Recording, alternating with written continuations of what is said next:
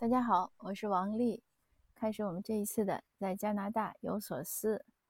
呃，这一次呢，我想和您分享的是关于我加拿大的移民生活的一些具体的内容。因为常有听友呢也有留言，也有在微信群里问我讲说，能不能分享一下在加拿大这些年都怎么过的？呃，有些什么注意事项？这个注意事项其实很难讲。嗯，我现在在阳台上，刚才飞过一只乌鸦，可能您能听到乌鸦叫。现在已经是秋天了，树叶，呃，我前天讲了，树叶开始变黄了，变红了，开始落叶了，也下雨。早晨呢，本来是晴天，现在又阴天，阴天呢就有一点冷。温哥华的气候就是这样，阴一阵儿，晴一阵儿，像小孩子的脸。呃，我现在说呢，我从第一年开始说起吧，嗯。也就是流水账了。我现在回想起来，第一年呢，对我们来说，我们是，呃，学新东西，就是接触新新内容慢的那样的人，就是我先生和我。因为我听过很多移民，一般有的人可能一两个月，呃，就很熟；有的人慢的要半年也就好了；有的人可能一来一两个星期就找到工作了，然后就马上非常熟悉这边的生活，干什么都可以。像我们差不多要大半年、一年。我们两个就是都是慢热型，呃，那从移民前说起吧。移民呢，呃，我以前也讲过，我自己呢是，呃，就是我和我先生移民的理由不太一样。嗯，我自己是个比较不喜欢被束缚的人，所以我总想去追求我想过的日子。嗯，只要没过上，只要我过的日子不是那么，呃，那么舒畅，我就觉得不太对劲。嗯，当然，其实当时的欲。感觉没有那么强烈了，但是也可能是下意识吧，就是总想变换。那我先生同意移民呢，完全是因为我小孩当时要上小学了，嗯，是我们北漂嘛，没有北京户口。那大家都知道，如果熟悉，呃，尤其北京那边情况的听友，你都知道的，那个上学很麻烦。所以这样呢，在在我多次的触动下，我先生突然有一天同意了，他说：“你这个。”嗯，你说移民加拿大，那去了那边上学是不是就不用择校了？呃，没有户口了？我说对，是这样。他说也不用求人，不用找关系。我说对。他说那你就去办吧，嗯，别麻烦我就行。基本上是原话，所以我就去办了。我是主申，我办的技术移民。那我们开始差不多办了之后，可能都快办完了吧，大概。总之是在过程中，呃，或者可能已。已经快到尾声了。我我一天突然想起来，哎，好像还没跟我爸妈讲呢。我就跟我父母说了一声，我说我们要办移办移民了，再办了。我先生肯定也没跟他父母去商量，他肯定有讲，但是没有去商量。我我也没有商量，因为从可能从我们内心呢，都觉得这个事儿成年人了，自己的生活要自己决定，这个不需要商量。当然每家的情况不一样，有的人家可能。父母和子女的这样的互相的，呃，牵连的关系就比较多。像我们家呢，因为我从小，我之前的分享也讲过，我大概从上高中报文理科的时候，我父母都不不发表意见，直接在那个空白表上签了字，然后让我自己去选。他们就是不想让我有任何心理压力，所以这可能这那这么多年走过来吧，我也比较习惯于自己做决定。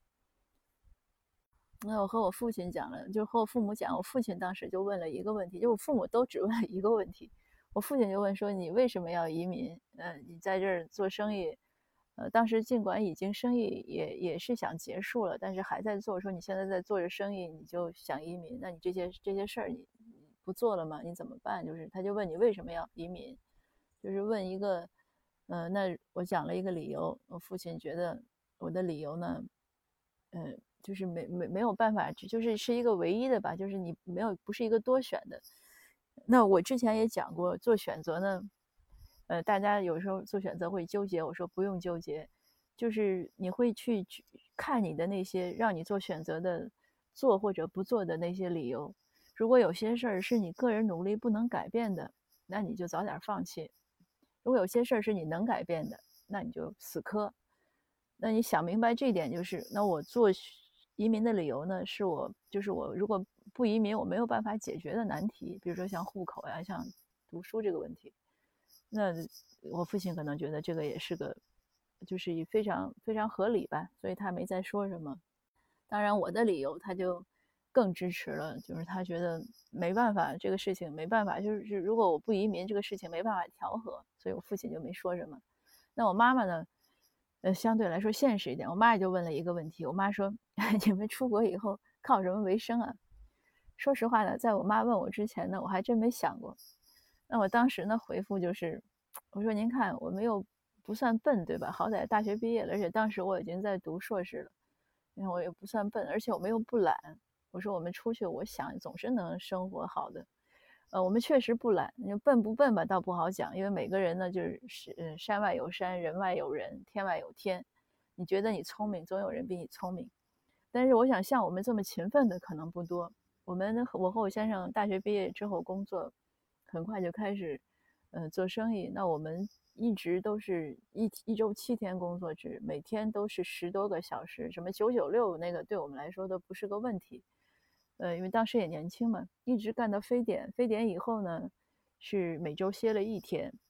那再后来有了小孩，孩子大概从孩子两岁的时候吧，因为周末要带孩子出去玩，才开始每周歇两天，然后也没有那么加班了。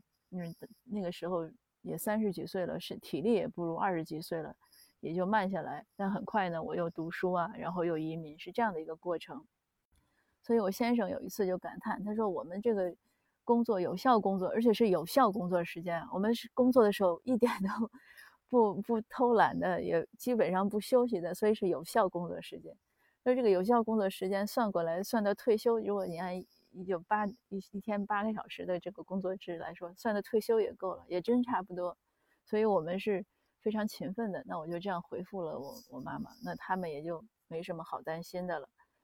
当然，关键是就是我父母这一点也比较想得开，他觉得就是你的事儿你自己决定，他担心呢，他反正他该说的说了，他该问的问了，他担心呢也没什么用，所以他们也比较放手。当然，还有一点呢，就是我们的底气呢，就是毕竟做了那么多年事情了，还是有一点积蓄的。这个钱的问题呢，我也之前有人问过我说多少钱能移民加拿大，我也说过。那我再讲一遍，如果你年轻，你读书啊，或者你刚毕业，多少钱都可以。我我知道一个我上雅思口语的一个同学，只有十万人民币存款也来了，而且还过得也不错。但如果你已是中年了，有孩子了，呃，在国内可能也是个小中产，就是不希望过来完全白手起家。那差不多，你如果能有三百万人民币，那你过来呢，就这个钱呢，包括你办移民，包括你过来，呃，买个小房的首付什么，或者还有一些生活费，就是几年的生活费应该都够了。因为你不可能说一两年或者两三年，你还是不能适应，找不到工作，这个基本上是不可能的事情。所以呢，这个钱呢就是这样。那我们就嗯，在这些排除这些问题吧，就就很快办了办了一年，就是从申请到批准整一年。当然，准备的过程还是要一点时间，而且我确实也很勤奋的准备我复习雅思，因为当时如果呃投资移民呢要呃可能两百多万吧，那我就在算，可能要一两百万。那技术移民的申请费大概就一嗯一万两万人民币，非常便宜。那个时候就比现在啊就是很低了。所以我在算，我如果好好学几个月英语呢，那我就能相当于我赚了那一两百万。那我当然要很勤奋了。所以时间呢，就是这个世界是公平的，钱也是花时间花精力赚来的。嗯，大家一定要把这个道理想明白。就你不付出呢，是怎么都不会有收获。那这样我们就来了加拿大啊，好像今天可能连第一年也 讲不完，变成了讲前传。呃，那来了加拿大之后呢，来的时候呢，我还是在读博士。嗯，我先生呢，因为他英语很差，他英语基本上就是他这边测了就是一级，一级是什么？就认识字母表就是一级。所以我们两个都有一个，呃，他要学英语，那我呢还要有一个学车的过程。当然他过来驾照呢也要换一下，但是他考得很快。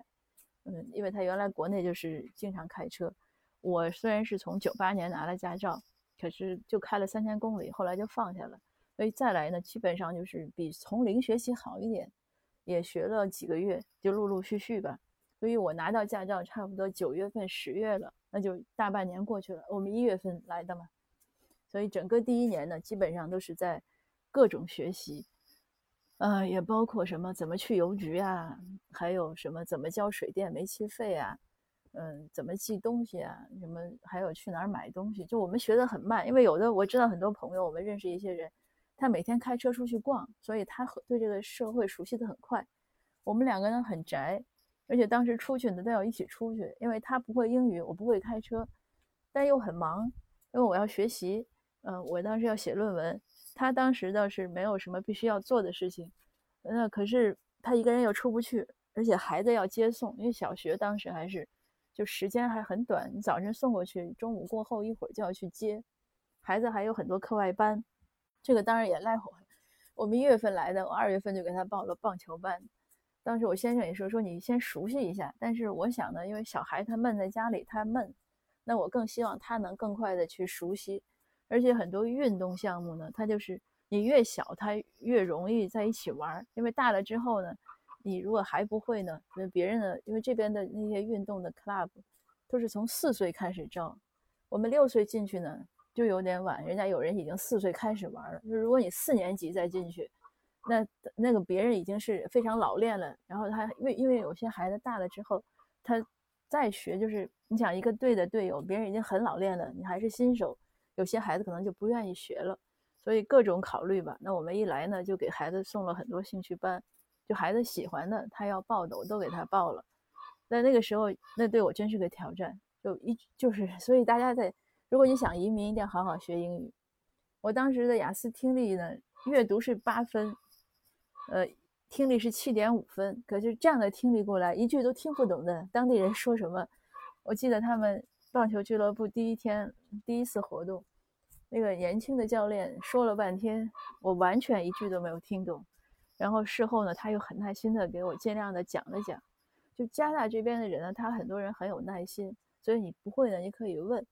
而我当时呢，我口语还虽然我口语虽然测试是六分，但是可能距离六分的水平很差很远，所以都是蹦单词。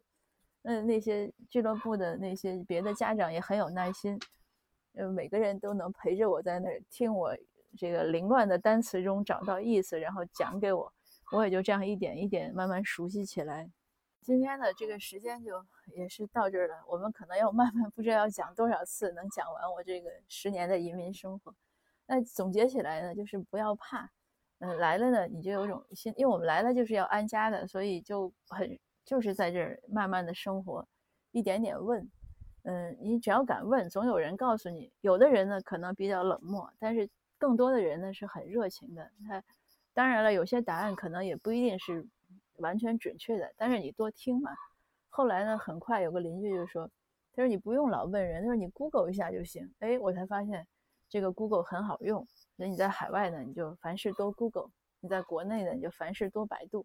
就这样个这样一点一点，因为谁也不是，嗯，这个其实生活中也没有什么胜败，你就是一点点做就好了。但是信心很重要。